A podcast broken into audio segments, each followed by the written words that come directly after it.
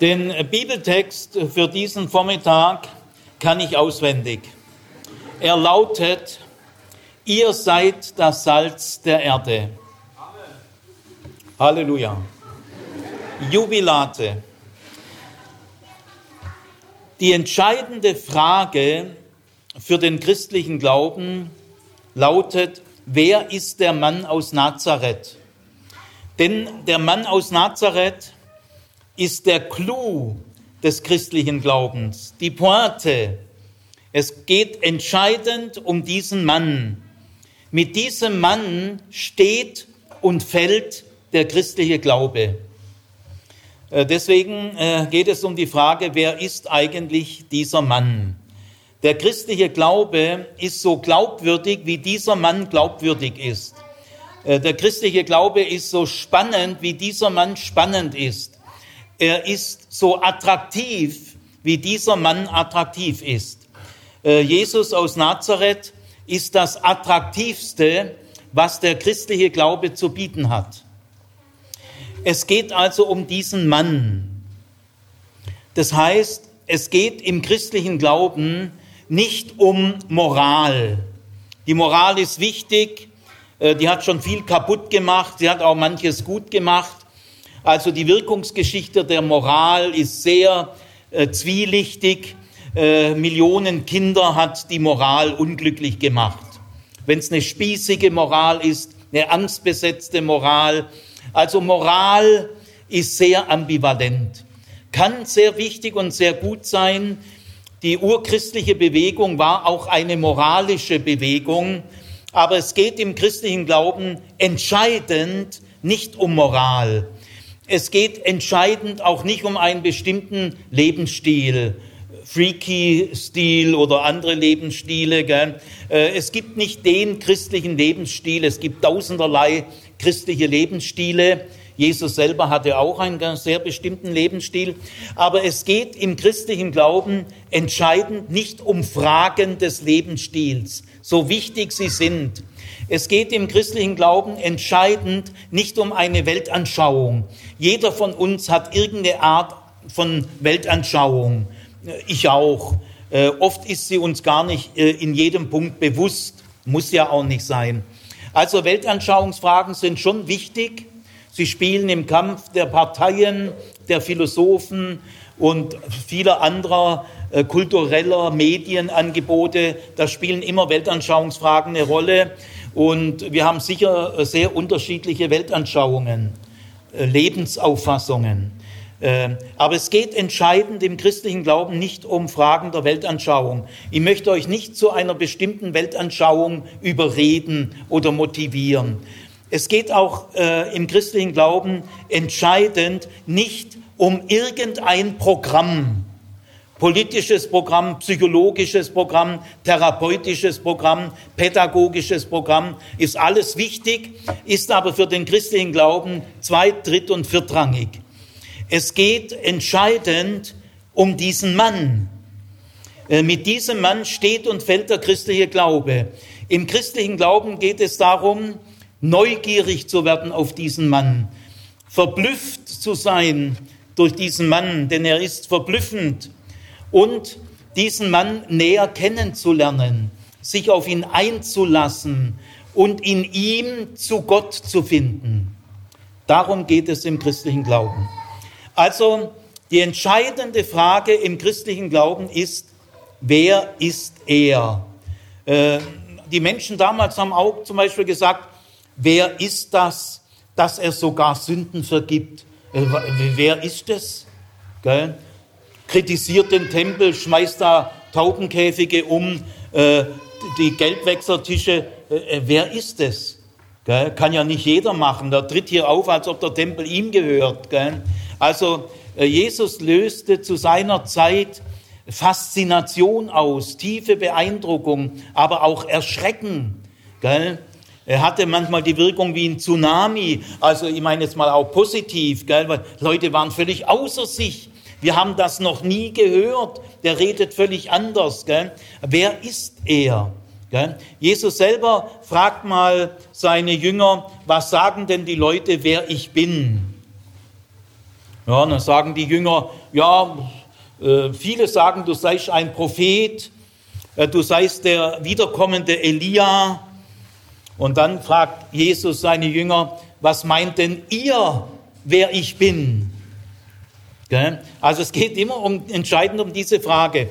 Johannes der Täufer, von dem Jesus sich hat taufen lassen, ein vollmächtiger Bußprediger, prophetische Gestalt. Die Leute kamen zu ihm an den Jordan und ähm, kurz vor seinem Tod, er war schon im Gefängnis, lässt Johannes der Täufer durch seine Jünger Jesus fragen. Das ist das die letzte, der letzte Satz, den wir von Johannes dem Täufer haben.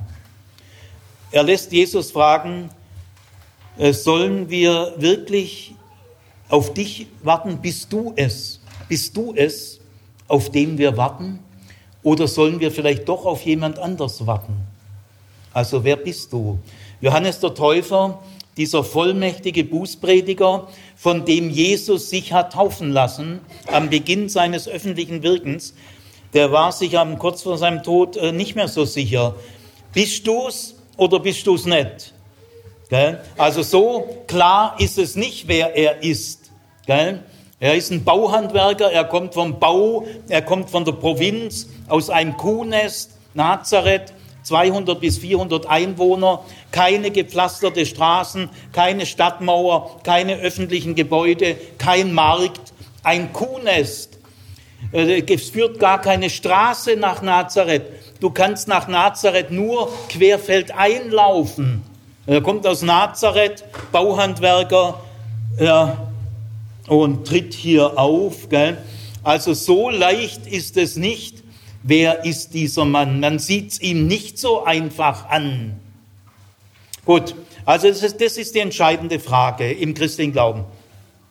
Aber es gibt im christlichen Glauben noch eine zweite Frage. Die ist nicht entscheidend, die ist nicht zentral, aber sie ist nicht unwichtig und sie ist sehr aufschlussreich, sie ist sehr verräterisch. Also es gibt eine zweite Frage und die heißt, wer seid eigentlich ihr? Also die entscheidende Frage heißt, wer ist er? Und eine zweite Frage, nicht unwichtig, nicht uninteressant, wer seid ihr? Gemeint sind die Jünger. Und da, äh, die Jünger sind ja der wichtigste Adressat der Bergpredigt. Gell? Die Jünger treten auf den Berg zu ihm.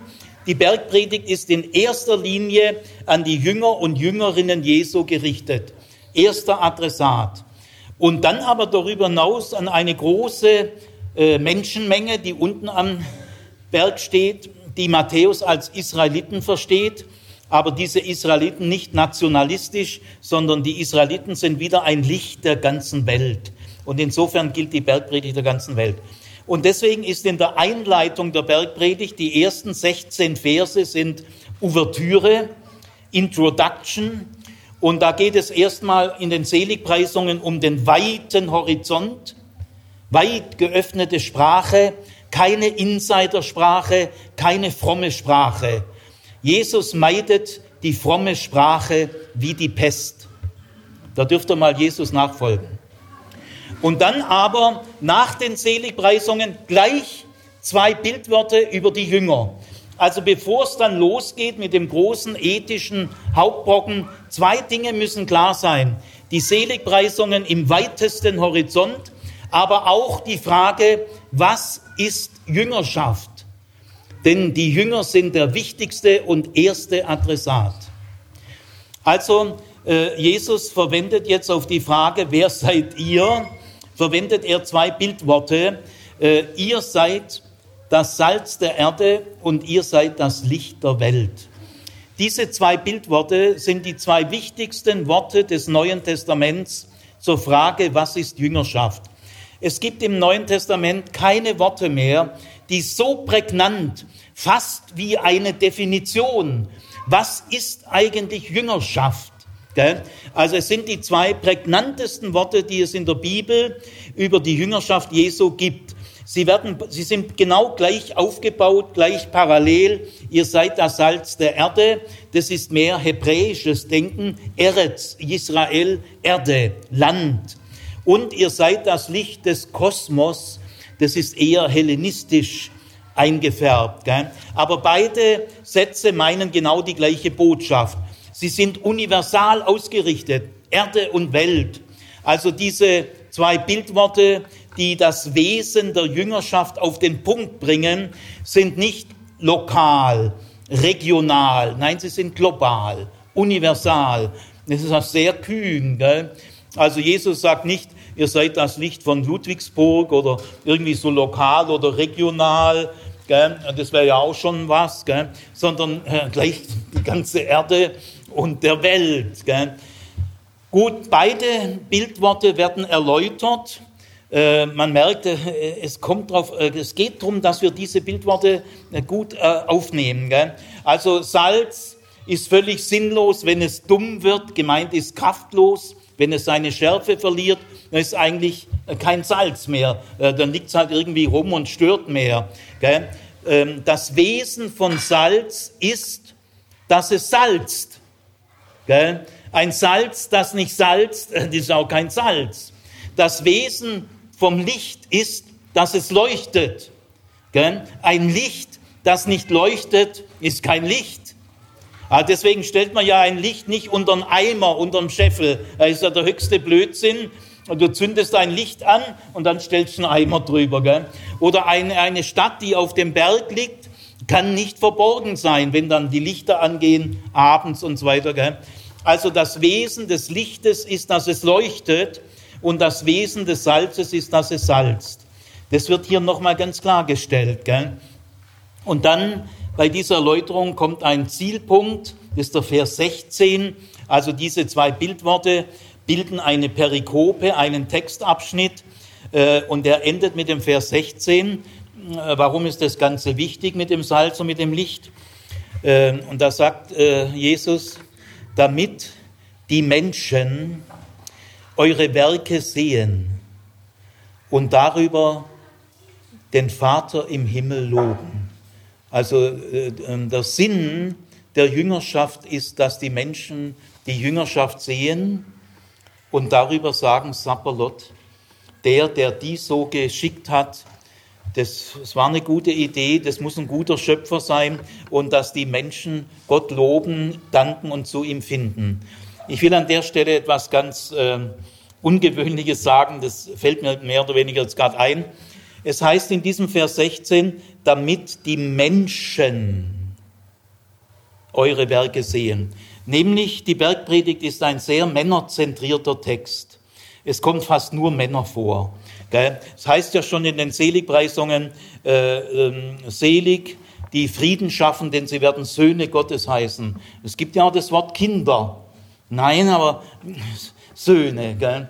Und auch in dem Feindesliebe heute Abend, damit ihr Söhne eures Vaters im Himmel, liebt eure Feinde, damit ihr Söhne eures Vaters im Himmel sind. Gell? Und selbst wenn es um Kleider geht, kommen wieder die Männer. Äh, König Salomo, da war äh, niemand von den Lilien war so schön gekleidet. Äh, gibt auch sicher schön gekleidete Frauen. Gell? Also ich will damit nur sagen, die Bergpredigt ist ein äußerst männerzentrierter Text. Alle Beispiele, wenn du auf Gericht unterwegs bist, wenn dich einer was borgen will, das ist immer männliche Sprache. Also äh, das muss man ganz ernst nehmen. Die Bergpredigt ist sehr androzentrisch. Aber die Bergpredigt ist nicht sexistisch. Ist sie nicht. Äh, Gibt es gründliche, neuere Arbeiten der letzten fünf Jahre, äh, nämlich auch feministische äh, kompetente Analysen, äh, dass die Bergpredigt einer der männerzentriertesten Texte im Neuen Testament ist. Das stimmt. Aber man hat festgestellt, wenn man das genau analysiert, die Bergpredigt ist aber nicht sexistisch. Wie ist das gemeint? Das sagen auch heutige führende feministische äh, internationale Theologinnen, die Bergpredigt ist nicht sexistisch. Also sie finden doch zu einer hohen Wertung der Bergpredigt. Warum? Man kann nachweisen, dass es nicht die Absicht des Matthäus ist, Frauen zu verdrängen. Äh, darauf kommt es ihm gar nicht an. Das merkt man nämlich bei entscheidenden Sätzen der Bergpredigt, heißt es Menschen, nicht Männer, Menschen. Damit die Menschen eure Werke sehen. Also ist wieder alles beieinander. Warum ist die Bergpredigt so androzentrisch, aber nicht sexistisch? Warum? Weil es in der Ethik der Bergpredigt sehr stark um den öffentlichen Bereich geht, um die öffentliche Wirkung äh, äh, des Willen Gottes, Umkrempelung der Gesellschaft und der Öffentlichkeit. Und die Öffentlichkeit war enorm androzentrisch damals, war ebenso. Matthäus problematisiert es nicht, aber es, äh, äh, so war es damals. Wenn, vor allem, wenn es um öffentliche Wirkungen geht, äh, ja, die Männer dominieren total in der Öffentlichkeit. Und das spielt in die Bergpredigt herein. Das ist sozusagen damal, damalige kultursoziologische Grundgegebenheit, von der Matthäus einfach aufgeht, ausgeht. Aber man merkt in den entscheidenden Sätzen ganz klar, es geht ihm um die Menschen und nicht um die Männer. Das ist nur so ein kleiner Exkurs. Gut, also das Ziel ist, dass die Menschen eure Werke sehen und darüber ein Loblied an Gott anstimmen. Das ist der Sinn, das Ziel der Jüngerschaft. Gut, also wer seid ihr? Ihr seid das Salz der Erde, Licht der Welt, äh, spielt immer mit rein, aber ich konzentriere mich mal auf Salz der Erde. Also die Frage, wer seid eigentlich ihr? Ich sage euch, die ist interessant, weil äh, es ist immer aufschlussreich, wer sind eigentlich die Anhänger von einem berühmten Idol oder so oder Guru. Äh, was, sind das, was sind das für Typen, die diesem Guru nachlaufen gell? oder einer Sache anhängen? Die Frage, äh, wie ist die Anhängerschaft zusammengesetzt, wirft ein spezifisches Licht auf diese äh, Führungsgestalt oder diese Sache. Gell? Äh, was sind es eigentlich für Menschen, die Porsche kaufen? Gibt es empirische Untersuchungen? Äh, was sind es für äh, Menschen, die Motorrad fahren? Was sind es für Menschen, die Skateboard fahren? Was sind, was sind es für Typen? Äh, was sind es eigentlich für Typen, die nach Freakstock gehen? Was sind es, was sind es für Typen? Müsste man mal empirisch untersuchen. Gell? Ihr seid ja ein sehr, irgendwie doch ein spezifischer Haufen. Ich, ich, will mal ganz frech werden, gell? ich liebe es ja, ein bisschen frech zu sein. Was sind es eigentlich für Typen, die nach Flickstock gehen und dann einen Vortrag von Sigi Zimmer hören. Äh, die müssen wir mal empirisch untersuchen. Gell? Ich hätte da eine These. Das, das sind Typen, die bereit sind, ihren bisherigen Tellerrand zu überschreiten. Das wäre meine These. Gell? Aber jetzt machen wir mal weiter. Was sind es eigentlich für Typen, die gern Lady Gaga hören? Äh, was sind es für Typen, die der Fernseher einschalten, wenn der Musikantenstadel kommt. Was sind das für Typen, die gern Atze Schröder hören? Ja. Aber mal ein bisschen ernsthafter gesagt, was sind es eigentlich für Ärzte, die sich bei Ärzte ohne Grenzen engagieren? Das sind doch sind interessante Fragen. Denn die Zusammensetzung der Anhängerschaft wirft ein Licht auf den, dem man anhängt. Und deswegen, wer seid eigentlich ihr? Ich sage euch, die Frage ist nicht unwichtig, die ist nicht uninteressant. Gut, also der Typ, ich meine jetzt Jesus, der Typ sagt, ihr seid das Salz der Erde. ich muss ihm mal ehrlich sagen, das ist eine kühne Aussage. Guckt euch doch mal an. Sieht so das Salz der Erde aus. Gell? Sieht so das Licht der Welt aus. Guckt euch mal an, guckt mal mich an. Also äh, man kann eigentlich auf so einen Satz nur ungläubig reagieren. Jemand, der auf diesen Satz, ihr seid das Salz der Erde, wenn du und ich mitgemeint sind, gell?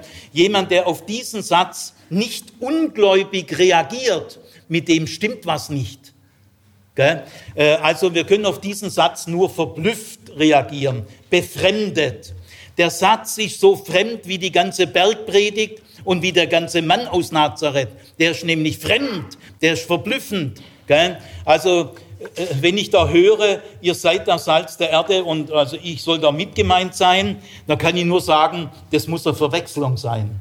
Ja, das, kann, das kann ja nicht mich betreffen. Gell? Das ist mir ja zehn Schuhnummern zu groß. Gell? Also schaut mich an. Ich bin eine fragwürdige Existenz. Gell? Fragt meine Frau. Ich habe Sorgen, die mich bedrücken. Ich habe Probleme, die ich nicht lösen kann. Ich habe viele schwache Seiten. Gell? Also äh, ich mache viele Fehler. Ich bin eine fragwürdige Existenz. Gell? Jetzt sagt der Typ, und da meint er mich auch, ihr seid das Salz der Erde. Da kann ich nur sagen, äh, das ist nicht meine Meinung. Gell? Also den Satz kann ich nicht verantworten. Das ist nicht mein Bier, das ist sein Bier. Gell? Also Jesus ist gegen meine Meinung, der Meinung, ihr seid das Salz der Erde und da meint er auch mich. Gell? Also äh, der ist gegen meine Meinung, dieser Meinung, es ist nicht meine Meinung, aber es ist seine Meinung. Er verantwortet den Satz, ich nicht. Wenn die Kirche oder irgendeine Gemeinde von besonders ganz tiefen Christen, gell?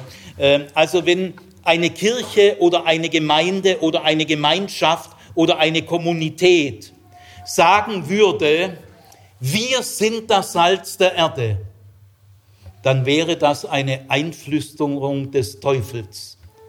Wenn die Kirche lehren würde, wenn Christen lehren würden, wir sind das Salz der Erde, dann ist es eine dämonische Versuchung. Weil wir können niemals diesen Satz mit wir beginnen. Wir können nicht sagen, wir sind. Der Satz kann nur lauten, ihr seid weil es ist eine fremde Würde.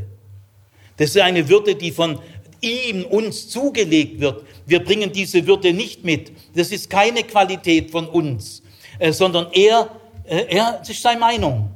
Und diese Meinung äußert er ohne Wenn und Aber, ohne zu zögern.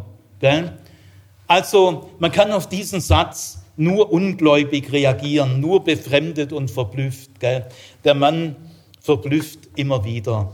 Äh, der Satz ist so fremd wie die Bergpredigt und dieser Mann. Äh, trotzdem muss ich sagen, ist eine klare Feststellung. Gell? Er begründet diese Feststellung gar nicht. Er macht nicht mal einen Versuch, die zu begründen.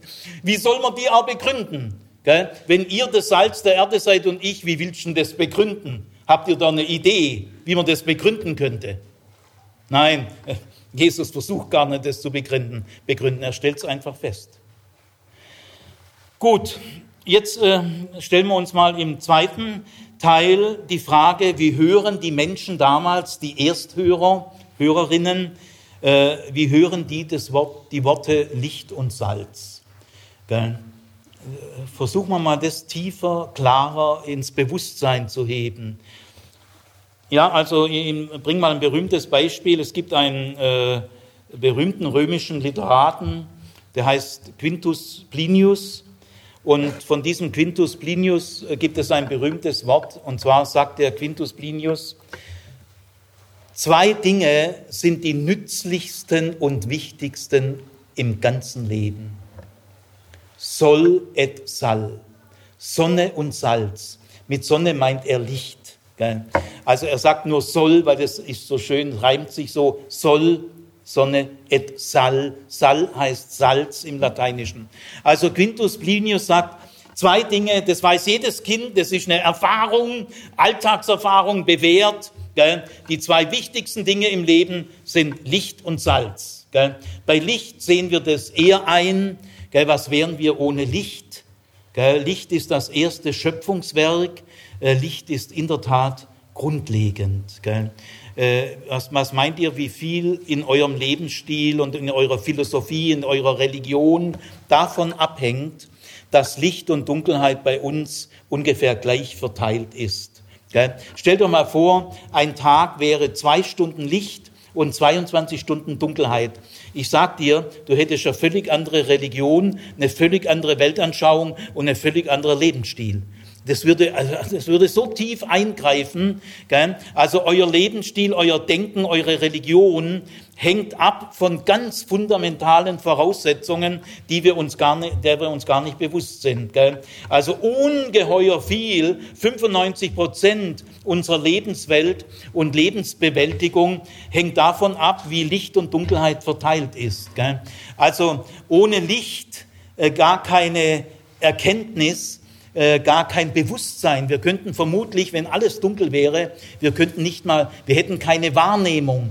In der Dunkelheit kannst du keine Entfernung sehen. Eine Dunkelheit ist dicht. Sie ist verschlossen. Nur in, im, im Licht hast du eine Wahrnehmung. Und aus, dem, aus der Wahrnehmung entwickelt sich unser Bewusstsein. Darüber war sich schon die Antike klar.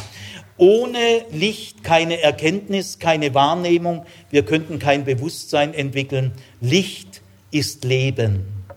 Gut, also das leuchtet, aber Salz, Salz, gell, das leuchtet uns nicht so schnell ein. Gut, in der Antike war Salz heiß begehrt.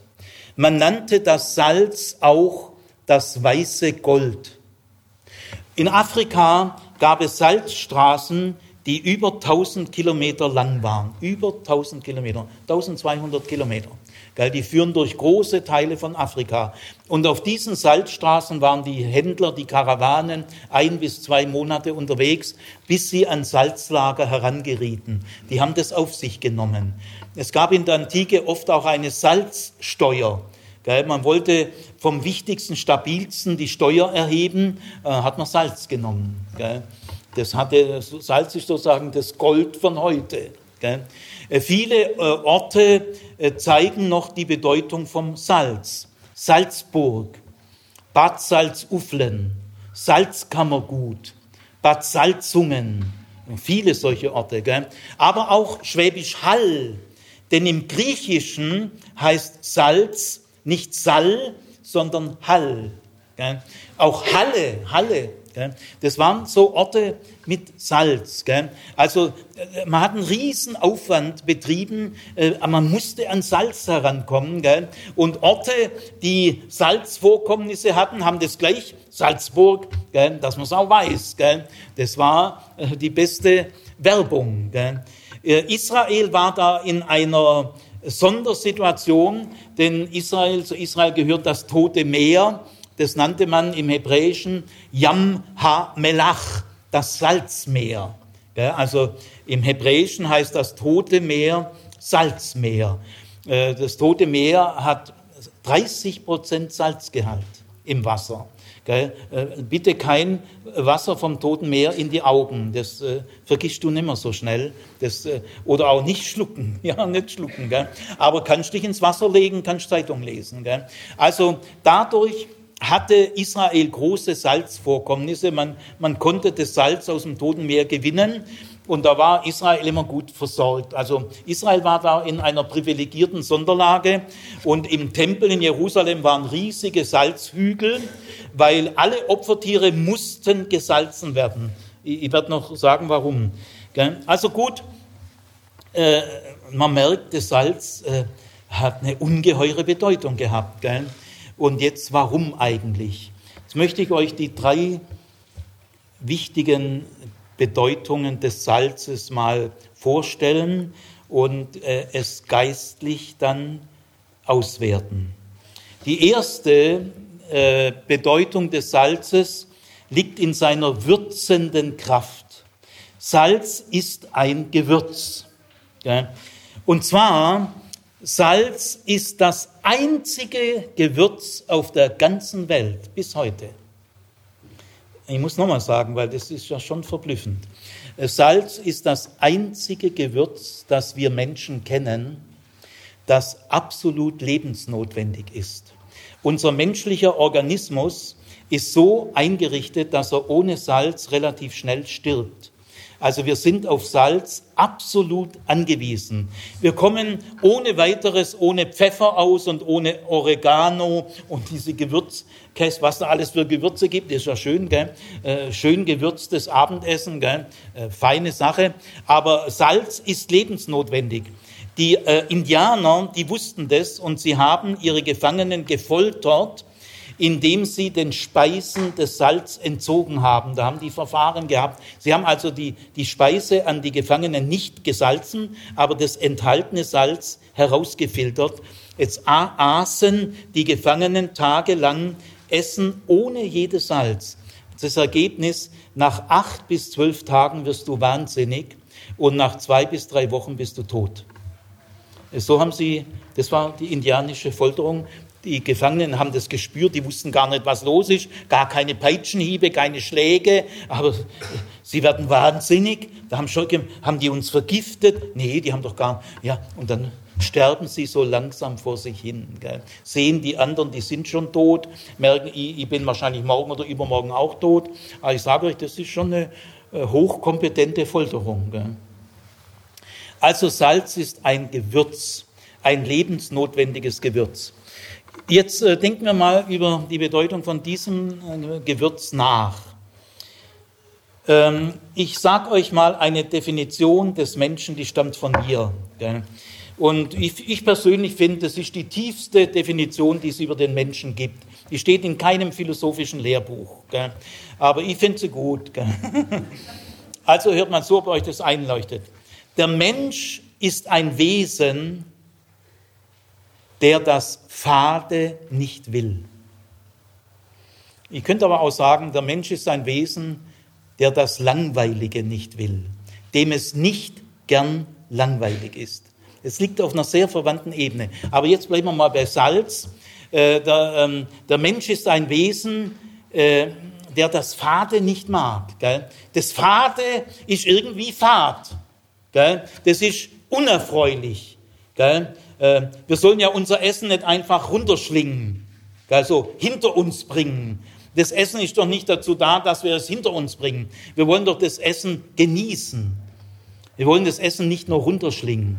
Wir sollen eigentlich auch das Leben nicht einfach nur runterschlingen, weißt du, so hinter uns bringen. Es muss halt sein, äh, wir müssen halt leben und das müssen wir irgendwie hinter uns bringen. Äh, so dahin vegetieren. Fahrt. Gell?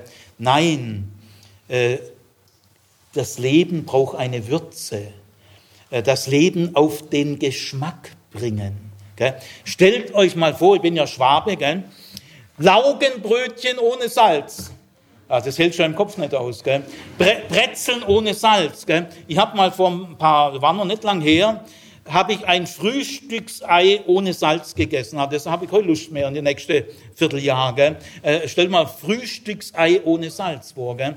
Also Salz dringt in die Lebensmittel ein. Es löst sich auf. Es hat ein geheimnisvolles Verfahren, wie es sich auflöst und in die Lebensmittel eindringt.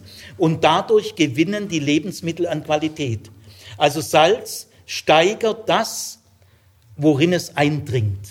Äh, es würzt es. Gell? Es bringt es auf den Geschmack. Stellt euch mal vor, ernsthaft. Das ist die Meinung von diesem verblüffenden Typ, gell? nicht meine Meinung. Äh, der Typ aus Nazareth ist der Meinung, ihr seid ein Gewürz. Irgendwie finde ich eine schöne Vorstellung. Gell? Äh, was Erfreuliches. Gell? Das Fade ist unerfreulich, das Gewürzte ist erfreulich. Also ihr seid etwas Erfreuliches. Wenn es euch nicht gäbe, das wäre wie ein Frühstücksei ohne Salz. Also hängt mal diesem Gedanken nach. Paulus sagt ja, alles was gut ist, dem denkt denk mal nach. Also nach Meinung von dem äh, sind wir ein Gewürz, wir sind was Erfreuliches, wir bringen die Sache auf den Geschmack. Es würde wirklich was fehlen, wenn es euch nicht gäbe. Jetzt die zweite äh, Bedeutung des Salzes liegt in seiner konservierenden Wirkung. Salz hat konservierende Wirkung. Diese Wirkung war wahnsinnig wichtig in der Antike, denn es gibt in der Antike kein Konservierungsmittel. Kein einziges Konsum. Es gibt in manchen Kulturen, vor allem in Nordeuropa, Wikinger, Räuchern. Man räuchert vor allem Fisch oder auch Fleisch. Äh, das macht die Sache auch haltbar. Aber im Orient war das kaum hatte keine große Bedeutung. Es ist mehr so nördliche Kulturen. Also Räuchern hat auch eine konservierende Wirkung, aber äh, Salz ist richtig ein Konservierungsmittel. Äh, kannst Salz in einem Salzsack machen und dann hast du für ein paar Wochen, Monate ein Konservierungsmittel. Alle organischen Stoffe, alle organischen Lebensmittel, Gemüse, Obst und was es alles so gibt, haben die Tendenz zur Auflösung, zur Zersetzung. Gell? Die lösen sich auf relativ schnell, vor allem im Sommer. Gell? Hast schon mal faule Erdbeeren gesehen? Du, ich sag dir, ist kein ästhetischer Anblick. Und in der Antike gibt es keine Kühlschränke. Gell? Also im heißen Klima des Orients faulen die Dinge sehr schnell. Also alle organischen Stoffe, alle organischen Lebensmittel haben die Tendenz zur Zersetzung. Und dann kommt Fäulnis auf. Und äh, was geht im Menschen vor, wenn er faule Dinge sieht? Fäulnis. Er ekelt sich. Der Ekel, gibt er von Sartre ein, ein ganzes Buch, der Ekel, gell? irrsinnig gutes Buch. Der Ekel Ihr habt, ihr habt euch alle schon geekelt. Ich habe eine fürchterliche Geschichte, die kann ich jetzt hier nicht erzählen. Habe ich so abends mal im Kreise einiger junger Leute erzählt. Da sagt eine Frau, Sigi, hör auf, ich muss kotzen. Hör sofort auf, mir wird schlecht, ich muss kotzen. Mich ekelt. Gell? Ja, also wir äh, alle Menschen reagieren gleich, im Prinzip gleich, wenn sie Fäulnis sehen. Sie ekeln sich. Der Ekel ist ein ganz tiefes Symptom im Menschen. Es ist eine Schutzreaktion, eine Abwehrreaktion. Wir wenden uns von dem ab, was äh, uns ekelt. Niemand sagt, oh, das ist eklig, da muss ich schön hingucken. Gell? Das ist so schön ekelhaft. Gell? Nein, das machen wir nicht. Gell? Warum, äh, warum ist Ekel Ekel. Gell? Warum ist das so ein tiefes Signal? Ich könnte auch sagen, der Mensch ist ein Wesen, der sich ekelt aber nicht gern. Und wenn er sich ekelt, wendet er sich ab. Das ist auch eine der tiefsten Definitionen über das Lebewesen Mensch. Warum ekeln wir uns über Fäulnis? Weil wenn wir Fäulnis sehen, sehen wir den Sieg des Todes über das Leben. Und das bedrückt uns. Wir sehen nicht gern den Sieg des Todes über das Leben. Das schlaucht uns unterbewusst macht uns das melancholisch. Und deswegen wehren wir uns durch Ekel. Im Ekel, sagt mal Martin Heidegger, im Ekel spüren wir, dass wir ein Leben zum Tode leben, dass wir vergänglich sind. Die Fäulnis äh, erinnert uns vielschichtig unterbewusst daran, du bist vergänglich. Äh, die Fäulnis stinkt. Der Tod stinkt auch. Die Dämonen stinken. Die Fäulnis ist nicht ästhetisch. In der Fäulnis spüren wir, dass wir ein Leben führen zum Tod, dass wir auch vergänglich sind. Und weil wir ein Leben zum Tod führen, jeder Tag bringt uns einen Tag dem Tod näher, deswegen leben wir nach Martin Heidegger in der Sorge. Wenn wir Ekel sehen, nimmt unsere Sorge zu. Und deswegen sehen wir nicht gern Ekel. Deshalb, ihr Lieben, waren die Menschen so dankbar für Salz. Denn Salz stoppt den Zersetzungsprozess, die Fäulnis. Gell? Äh, die Fäulnis, man sagt ja auch, da ist was faul im Staate Dänemark. Ist aber auch viel faul im Staate Bundesrepublik und es ist sehr viel faul in der Wall Street und sehr viel faul in der EU. Es stinkt zum Himmel. Gibt viel Fäulnis. Manchmal kannst du dich nur ekeln. Gut, also deswegen sind die Leute so dankbar für das Salz. Das Salz hat eine ganz geheimnisvolle Kraft. Es stoppt den Zersetzungsprozess. Salz steigert nicht nur die Lebensqualität der Lebensmittel, sondern verleiht ihnen auch Dauer. Also sagen wir mal im See Genezareth. Der See Genezareth ist einer der fischreichsten Seen dieser Welt. Ungeheure Fischsorten, weil See Genezareth früher geologisch mit Afrika verbunden war. Äh, später erst entsteht der Graben des Roten Meeres und der, Jordangraben. Früher war das direkt verbunden, gell, auch äh, im Wasser. Und deswegen sind im See Genezareth, ich weiß nicht, über 300 Fischsorten und ein Drittel sind afrikanische Fische. Die haben nicht mehr heimgefunden. Gell. Irgendwie hat sich dann das Land gehoben, da konnten sie nicht mehr nach Afrika zurück. Gell. Und im See Genezareth gibt es ja, habt ihr wahrscheinlich viele von euch schon gegessen, den Petri, den Petrifisch. Gell. Und den liebten die Kaiser in Rom. Gell. Es gab also neben Kapernaum, vielleicht so fünf Kilometer westlich, eine relativ große Stadt, also Großstadt in der Antike beginnt bei 10.000 Einwohnern. Und Magdala war eine Großstadt am See Genezareth, Tiberius und Magdala. Und Magdala war weltberühmt bis nach Rom, wusste man genau, wo Magdala ist, denn das waren Fischpökeleien. Maria aus Magdala, die kam aus dieser Stadt. Gell? Da hat man den Petrifisch, den es damals schon gab, und die Kaiser in Rom haben den auf ihrer äh, Essensspeiseplan mit ganz oben gehabt. Der schmeckt ja wirklich irrsinnig gut. Ist ein afrikanischer Fisch. Gell? Die schnellen Ruderboote von Caesarea Maris, das war der, da, wo Pontius Pilatus auch und Herodes hat da residiert. Die schnellen Ruderboote brauchen von Caesarea Maris bis Rom zehn bis zwölf Tage.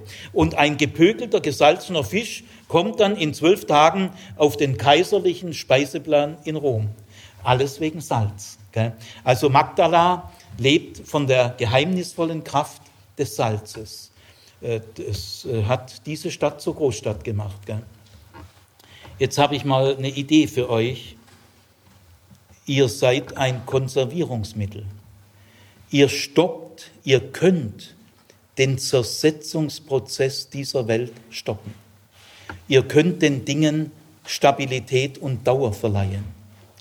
Ihr seid eine äußerst notwendige, kostbare Gegenkraft gegen die Fäulnis. Das dritte, die dritte große Bedeutung von Salz ist seine reinigende Kraft. Gell? Salz reinigt. Gell? Also ähm, wie kann Salz reinigen? Ja, Salz hat, hat eine Schärfe. Gell? Salz beißt. Salz hat einen Biss. Äh, du kannst gegen den Schmutz dieser Welt, Jesus sagt nicht, ihr seid das Sahnehäubchen der Erde. Mit Sahne kannst du nicht groß kommen gegen den Schmutz dieser Welt. Gell? Da musst du schon eine Schärfe haben, ein Biss. Gell? Äh, Salz reinigt. Gell? Früher hat man alle Säuglinge mit Salz abgerieben. Ich sage euch, die sind ein paar Monate lang nicht krank geworden gell? weil das vertreibt alle unguten äh, Kräfte. Gell? Äh, Säuglinge mit Salz abreiben. Ja, oder sagen wir mal, unsere Magensäure, also wenn Ärzte da sind, unsere Magensäure besteht aus 80 bis 90 Prozent aus Salz. Gell? Deswegen, wir, wir sind auf Salz dringend angewiesen. Gell? Gut, also Salz hat einen Biss, eine Schärfe. Jesus sagt nicht, ihr seid die Schwarzwälder Kirsch der Welt, für, für Schwaben, gell? ist so eine wunderschöne Sahnetorte. Gell? Wir sind nicht die Schwarzwälder Kirsch, wir sind das Salz der Erde. Gell? Ja, jetzt will ich euch mal sagen, Salz greift an, er dringt ein. Salz ist nicht von der Angst regiert. Salz ist angriffig, gell? greift immer an, dringt in die Dinge ein. Gell? Äh, und dadurch, äh, und dann diesen Biss, dann kriegt diese Schärfe, dann kann Salz zu einer ansteckenden Gesundheit werden. Es gibt nicht nur ansteckende Krankheit, es gibt auch ansteckende Reinheit. Es gibt nicht nur ansteckende Unreinheit. Also äh, innerhalb des konservativen Judentums Pharisäer, Schriftgelehrte, ich will aber die jetzt nicht zu arg äh, runterbuttern, gell, weil die werden sowieso schon mit lauter Vorurteilen, wie ihr über die Pharisäer denkt, das sagt nichts über die Pharisäer, das sagt nur was über euch. Gell? Also bei Pharisäer und Schriftgelehrten, wir sagen immer gleich Schriftgelehrte, rattern in Sekundenschnelle tausend christliche Vorurteile, sagen wir lieber Lehrer der Heiligen Schrift. Gell? Das Wort Schriftgelehrte einfach nicht mehr verwenden. Es rattern nur die Vorurteile. Aber trotzdem muss man sagen, es bei aller Freundschaft, ich bin ein Freund der Pharisäer, ich bin ein Freund der Lehrer der Heiligen Schrift, ich gehöre ja selber zu der Sorte. Also auf jeden Fall, aber es gab schon äh, äh, Angst vor der Unreinheit. Wir sind die Reinen, nicht schmutzig machen, äh, hinters Bollwerk, Gemeindetüren zu. Gell? Bonhoeffer sagt mal, die Gläubigen, die hinter den Kirchenmauern vor Andacht schmatzen. Aber draußen geht die Welt kaputt. Aber, aber sie sind die Abgesonderten, die Reinen. Gell? Der reine Club, da ist die Vereinstür und da sind die Mitglieder in diesem Club, das sind die Reinen. Und die müssen aufpassen, die müssen aufpassen. Gell? So eine Sündenvermeidungstechnik. Gell? Weil das ist alles unrein und die muss aufpassen, dass sie rein bleibt. Das ist eine defensive äh, Haltung äh, in der Reinheitsfrage. Defensiv. Ich, ich brauche Bollwerke, ich brauche Schutzmauern. Gell? Ich muss mich schützen vor dem Dreck dieser Welt. Jesus selber hatte keine defensive Haltung in der Reinheitsfrage, sondern eine angriffige. Er hatte eine offensive Reinheitsvorstellung, ansteckende Reinheit. Ich lasse mich nicht von denen von der Unreinheit anstecken. Was ist das beste Gegenmittel? Ich stecke die mit meiner Reinheit an. Er hielt Tischgemeinschaft mit den Sündern. Jesus war oft in schlechter Gesellschaft. Gell? Das waren alles sehr weltliche, heidnische äh, Sünder, Zöllner, Dirnen, äh, alle Leute, die nicht in die Kirche gingen, nicht in die Synagoge gingen. Gell? Zu denen hat Jesus hingezogen. Gell? Ich war mal in einem Ort äh, kürzere Zeit Pfarrer und er hat die sehr liebenswürdige, feine, äh, wirklich sehr liebenswürdig, sehr feine Frau. Ich schätze sie sehr hoch, aber war eben eine schwäbische Pfarramtssekretärin. Äh, die hat zu mir gesagt, Herr Pfarrer, gehen Sie da besser nicht hin. Ich habe gesagt, ich gehe jetzt mal in die Unterstadt, da in die Straße. Ah, nein, Herr Pfarrer, da gehen Sie besser nicht hin. Das sind keine rechte Leute. Ja, aber Jesus ist dort dauernd, er hat sich unter denen wohlgefühlt. Jesus war sehr kontaktfreudig. Da dürft ihr mal Jesus nachfolgen. Er war sehr oft in schlechter Gesellschaft. Äh, aber die Leute waren verblüfft in der Tischgemeinschaft. Äh, die Sünder, mit denen er Tischgemeinschaft hielt, das ist die engste Form der Gemeinschaft nach dem Geschlechtsverkehr. Nach dem Geschlechtsverkehr kommt die Tischgemeinschaft. Äh, kein Rabbiner hat jemals Tischgemeinschaft mit Sündern gehabt. Man redet höchstens auf der Straße mit ihnen und weist sie auf die richtigen Wege hin. Gell? Äh, aber man lässt sich von denen nicht einladen. Ah, Jesus war ständig bei denen und die merken, der fühlt sich wohl bei uns. Gell? Na, ich sage das mal mit meinen Worten, haben die Sünder gesagt, ja Sapperlot, oder ich sage ja auch gern verdammt, gell? also verdammt nochmal, äh, ich, ich merke, du kommst ja richtig gern zu uns, du bleibst auch länger, als du müsstest. Ich habe ich hab das Gefühl, du fühlst dich richtig wohl bei uns. Gell? Und irgendwie merken wir ja, wenn du zu uns kommst, da kommt irgendwie Gott auch mit. Gell? Weil du hast ja deinen ganzen Lebensstil von Gott. Gell? Wir haben uns Gott ganz anders vorgestellt, so wie bei den frommen, heiligen, reinen Leuten. Die, die wollen ja mit uns nichts zu tun haben.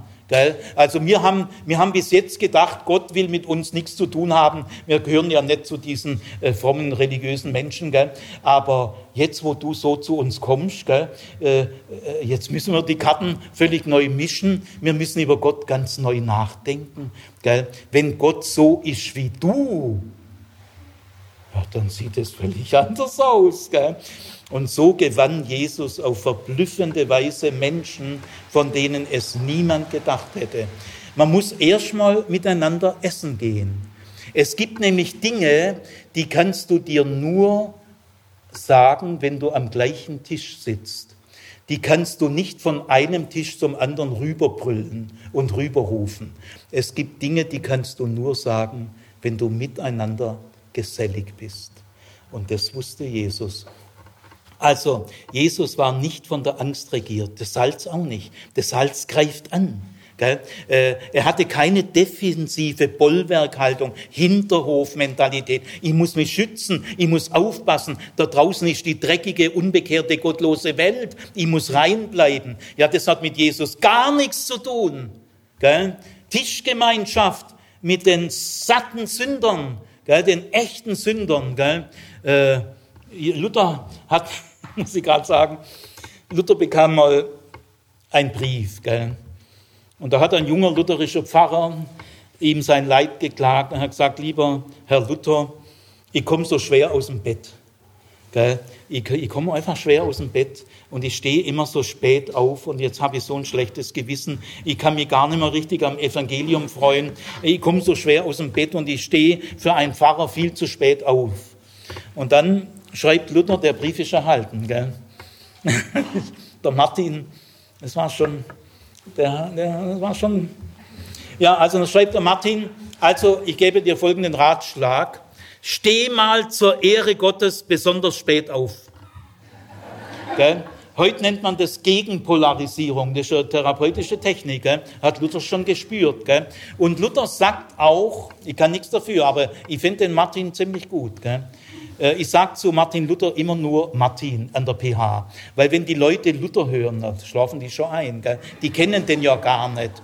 Und die lutherische Kirche hat wenig mit Martin zu tun. Gell? Also Martin sagt mal, wenn du schon sündigst, dann sündige tapfer. Gell? Weißt du, oh, jetzt habe ich gesündigt, oh, jetzt muss ich gleich beten, gell? jetzt habe ich mit dir geschlafen, oh, das darf man ja nicht. Äh, komm, wir, wir knien jetzt nieder und beten. Gell? Ja, da hast du auch keine Freude am Geschlechtsverkehr. Also da sagt Martin Luther, wenn du schon sündigst, ah, bitte dann konsequent. Dieses Rumgeeier, das bringt ja gar nichts. Gell? Also, ich wollte noch sagen, Jesus hat gezielt die Geselligkeit äh, mit den echten Sündern seiner Zeit gesucht. Er hat sich bei ihnen wohlgefühlt. Er blieb länger, er ließ sich einladen. Ja, das ist eine angriffige, aber nicht als Kumpel von denen und weil er äh, fünf gerade sein lässt. Nein, so, weil er weiß, nur so kann ich sie für Gott gewinnen. Anders nicht. Gell? Ich muss schon mit ihnen am gleichen Tisch sitzen. Also Jesus vertrat eine ansteckende Reinheit. Gut, also das sind die drei großen Bedeutungen von Salz. Salz hat eine würzende Kraft. Ihr seid ein Gewürz, ihr bringt das Leben auf den Geschmack. Ohne euch ist es wie Frühstückei ohne Salz. Äh, konservierende Kraft, ihr stoppt den Zersetzungsprozess, den tödlichen Prozess, die Fäulnis dieser Welt. Und reinigende Kraft, ihr braucht ein Biss, eine Schärfe. Da gehört auch kritisches, mutiges Denken dazu. Das hat auch einen Biss. Gell? Gut, jetzt werte ich mal äh, dieses Bildwort systematisch aus. Gell? So richtig auf euch zugeschnitten. Erstens, in diesen beiden Bildworten, es gilt auch für Licht der Welt, alles auch, in diesen beiden äh, äh, Bildworten macht Jesus schon einen Unterschied zwischen Salz und Erde. Gell? Äh, er könnte nicht sagen, ihr seid die Erde der Erde oder ihr seid die Dunkelleute der Dunkelheit. Nein, ihr seid das Licht der Welt. Gell? Also da steckt eine klare Unterscheidung drin. Äh, ihr seid nicht Erde, ihr seid Salz. Gell? Äh, wie ist das zu verstehen? Also dieser Unterschied ist grundlegend. Gell? Äh, Nachfolger Jesus sind irgendwie anders. Gell? Also die Fremdheit von diesem Mann und die Fremdheit der Bergpredigt und die Fremdheit von diesem Satz, die plumpst irgendwie in euch rein. Jetzt werdet ihr selber ein bisschen Fremdlinge in dieser Welt. Gell? Die Fremdheit dieses Mannes, äh, die wird in, in euch eindringen. Gell? Äh, also wer, wer sind eigentlich die Jünger Jesu? Ja, das sind diejenigen, die sich an Jesus orientieren, die sich auf ihn verlassen, die auf ihn bauen. Äh, das tun die meisten Menschen in dieser Welt nicht. Gell? Aber äh, Jünger Jesu sind diejenigen, die sagen, er ist meine Orientierung, er ist meine Hoffnung im Leben und im Sterben. Ich baue auf ihn, ich verlasse mich auf ihn. Und das ist was Fremdes in dieser Welt. Gell?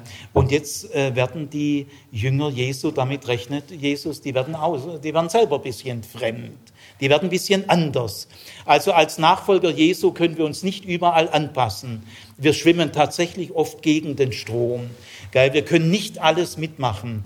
Wir sind Fremdlinge in dieser Welt. Äh, wir sind Fremdlinge, äh, weil das Fremde in uns eingedrungen ist. Was ist eigentlich das andere, wo, wo man sagen kann, ein Christ ist ein Fremder? Was ist das? bilde dir bloß nichts drauf ein. Das ist keine Fremdheit, die du bewerkstelligen kannst. Gell? Ich bin, das ist mal bekehrte Qualität. Das, da zieht dir die Socken aus gell? bei diesem blöden Gerede. Nein, das Anderssein ist sein Werk. Warum bist du anders? Weil er an dir arbeitet. Er tut sein Werk in dir. Paulus sagt mal, nicht mehr ich lebe, sondern Christus lebt in mir. Der schafft in mir darum. Der, er wirkt, in mir ist etwas am Werk. Das bin nicht ich. Da kannst du dir gar nichts drauf einbilden. Er macht dich anders. Er, er steckt dich an mit seiner Fremdheit. Das ist sein Werk. Also darin gründet der Unterschied zwischen Bekehrten und Unbekehrten. Aber dann wirst du nicht mehr diese Begriffe sagen. Weil mit dem Wort bekehrt lobst du dich immer auch selber. Also, äh, es ist ein Unterschied zwischen Salz und Erde. Jetzt kommt das Zweite. Es ist im Plural formuliert. Ihr seid. Also nicht wie die zehn Gebote, du sollst. Äh, wir können Salz sein nur miteinander. Äh, privat kannst du kein Salz sein, als Einzelkämpfer. Wir Christen äh, sind eine, es ist was Kommunikatives. Wir können es nur in Gemeinschaft machen, zusammen. Gell? Wie haben sich die Christen selber genannt? Gell? Die Christen haben sich nicht selber Christen genannt. Gell? Paulus kennt das Wort Christ gar nicht. Er verwendet es nie. Nein, sie haben sich Heilige genannt. Alle, wir, wir opfern, wir sammeln jetzt Spenden für die Heiligen in Jerusalem. Äh, der erste Korintherbrief an die Heiligen in Korinth und in ganz Achaia. Also die ersten Christen haben sich Heilige genannt. Das ist übrigens ein Wort, das ist keine Neuprägung. Äh, Heiligkeit, Heilige gibt schon immer. Also mit dem Wort heilig haben sich die ersten Christen überlegt, was kennzeichnet uns? Gell? Ist ja ganz wichtig. Nachteulen-Gottesdienste, Gospelhaus-Gottesdienst. Du musst, du musst einen Namen finden für was. Gell? Also die ersten Christen haben auch gesagt, hm, wie nennen wir uns? Was, was kennzeichnet uns? Und da haben sie ein Wort gewählt, das es schon immer gibt. Auch unter Hinduisten, Buddhisten gibt es auch Heilige. Gell? Also Kana, die kananäische Religion, die war eine enorme Heiligkeitsreligion. Gell? Heilige Kühe, heilige Bäche, heilige Sonne, heiliger Mond. Mond. Also die ganzen Religionen sind voller Heiligkeit. Gell? Jetzt nehmen die so einen Begriff. Also das Charakteristische an den Christen, wo sie selber gespürt haben, das charakterisiert uns, ist, dass wir Heilige sind.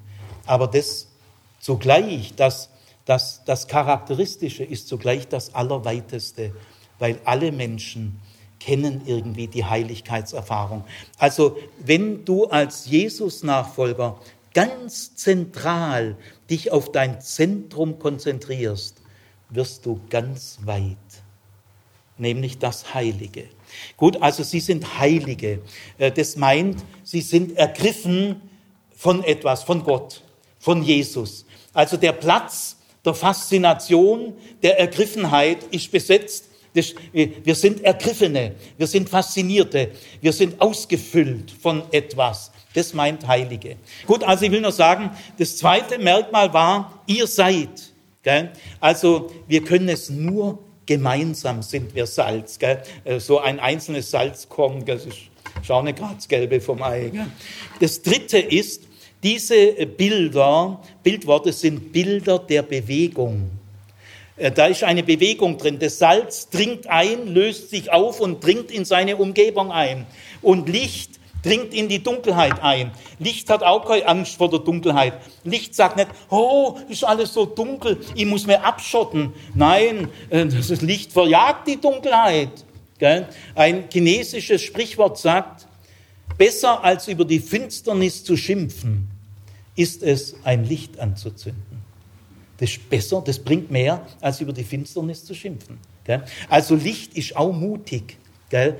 Licht vertreibt die Dunkelheit. Gell? Also es sind Bilder der Bewegung weg von mir hinein in die Welt, in die Umgebung. Äh, es sind angriffige Bilder. Salz greift an. Also es sind zwar eine klare Unterscheidung zwischen Salz und Erde. Da stimme ich mit der evangelikalen Christenheit total überein. Gell? Salz und Erde, da muss ein klarer Unterschied sein, wie zwischen Licht und Dunkelheit. Gell? Sonst passiert gar nichts. Aber obwohl es eine Unterscheidungsbildworte sind, sind es keine Abgrenzungsbilder, keine Abschottungsbilder, keine Bollwerk. Wir kreisen um uns selber und wir sind der Club der Beschützten. Hinter den Kirchenmauern schmatzen wir vor Andacht. Da machen wir Lobpreis. Wir machen 20 Minuten lang Lobpreis. Nein, es, die, die Salz kreist nicht um sich selber, Licht kreist nicht um sich selber. Das Wesen von Salz ist, dass es salzt, dass es sich auflöst. Gell? Also es sind Beweger, Be Bewegungsbilder, beide haben die Bewegung weg von mir hin zur Welt. Angriff in die Umgebung, mutig sein. Gell? Es ist hier zwar eine klare Unterscheidung, aber doch kein Hinterhofmodell kein Bollwerk, kein Abgrenzungsmodell, kein Abschottungsmodell. Also es ist eine Bewegung, nicht dieses Kreisen um sich selber, diese Insidersprache. Ihr kreist ja schon in der Sprache um euch selber. Das versteht ja kein normaler Mensch mehr. Und diese Insiderwäsche, habt ihr sonst noch Probleme? Gell? Aber Salz und Licht salzt mal in die Umgebung rein und leuchtet in die Finsternis hinein. Das kannst du mit aufpassen nicht, da musst du mutig sein. Gell? Gut, und das äh, vierte ist, äh, diese Bildwörter haben keinerlei Ermahnung, äh, Appell, äh, sie sind kein Gebot, kein Appell, keine Ermahnung. Jesus sagt nicht, jetzt seid doch endlich mal Salz der Erde. Hanno, reißt euch mal zusammen. Ein bisschen guter Wille geht doch das. Also jetzt seid doch mal endlich Salz der Erde, weil mir platzt jetzt langsam der Geduldsfaden mit euch. Reißt euch mal zusammen. Nein, nein, nein, nein. Es ist ja einfach eine Feststellung. Ihr seid das Salz der Erde. Wenn man das genauer anguckt, muss man sogar sagen, es ist eine Zusage. Ihr seid, das hätte man selber ja nicht für möglich halten. Das ist sein Urteil. Das ist sein Urteil über euch und über mich. Das ist eine Zusage. Ihr seid es. Und deswegen will ich zum Schluss sagen, verkriecht euch nicht hinter eure Gemeindetüren. Versteckt euch nicht. Gell? Unterschätzt nicht das, was Gott aus euch machen kann. Gell? Wenn wir auf uns gucken, da sehen wir gleich unsere Schwächen. Ich bin ja eine fragwürdige Existenz und wenn mich nicht alles täuscht, seid ihr das auch. Also wir sind fragwürdige Existenzen, da fallen uns unsere Schwächen ein und dann kommt der Geist der Verzagtheit, der Unsicherheit, der, der Minderwertigkeitskomplexe. Das kann ich nicht, das können andere besser, ich bin nicht gut genug. Also dann kommt über uns der Geist der Verzagtheit. Aber du darfst jeden Tag sagen, lieber Gott, ich bin ein ängstliches Hühnchen, aber du bist der große Gott. Das muss ich dann dazu sagen. Ich bin ein ängstliches Hühnchen, aber du bist der Schöpfer Himmels und Erden. Du hast andere Möglichkeiten wie ich. Meine Grenzen sind nicht deine Grenzen. Und deswegen unterschätzt nicht das, was Gott aus euch machen kann. Wenn ich euch so vor mir sehe, ich meine, ich sehe euch ja sowieso nicht, aber wenn ich euch so vor mir sehe und mir überlege, was aus euch noch werden könnte, ah, da bleibt mir die Luft weg. Stell dir mal vor, was Gott noch aus dir machen kann. Und deswegen, ihr Lieben, ihr seid das Salz der Erde. Seid mutig, seid angriffig. Er arbeitet in euch. Gell? Äh, er schafft mit dem Wollen das Gelingen. Äh, äh, Paulus sagt, wir werden nicht mutlos. Wenn auch unser äußerer Mensch sich verbraucht, wird doch der innere Mensch von Tag zu Tag erneuert. Deutero Jesaja sagt, junge Leute straucheln oft und auch erfahrene Männer werden müde und matt. Aber die auf Gott ihre Hoffnung setzen, kriegen immer wieder Kraftschübe, dass sie auffahren mit Flügeln wie Adler. Ja, gell? Das ist unsere Berufung. Gell? Mit Auffahren, der Adler, der auffährt, da ist Lebensfreude, Lebensenergie, der gewinnt einen weiten Horizont. Gell? Gott stutzt nicht unsere Flügel, er verleiht uns Flügel. Gell? Clemens Bittlinger hat mal in einem Lied Folgendes gesagt. Wer dir deine Flügel stutzt, hat die eigenen nicht benutzt. Und das stimmt. Wer dir deine Flügel stutzt, das machen nur die, die die eigenen auch nicht benutzt haben. Die ärgern sich dann, wenn du freie Flügel kriegst. Gell? Aber Gott stutzt dir nicht deine Flügel. Er verleiht dir Flügel. Deswegen versteckt euch nicht. Äh, schaut nicht auf eure Grenzen. Schaut auf seine Möglichkeiten. Der Mann aus Nazareth in diesen Bildworten verleiht eurer kleinen, fragwürdigen Existenz eine universale Bedeutung. Er hat etwas in dich hineingelegt, was die Welt braucht.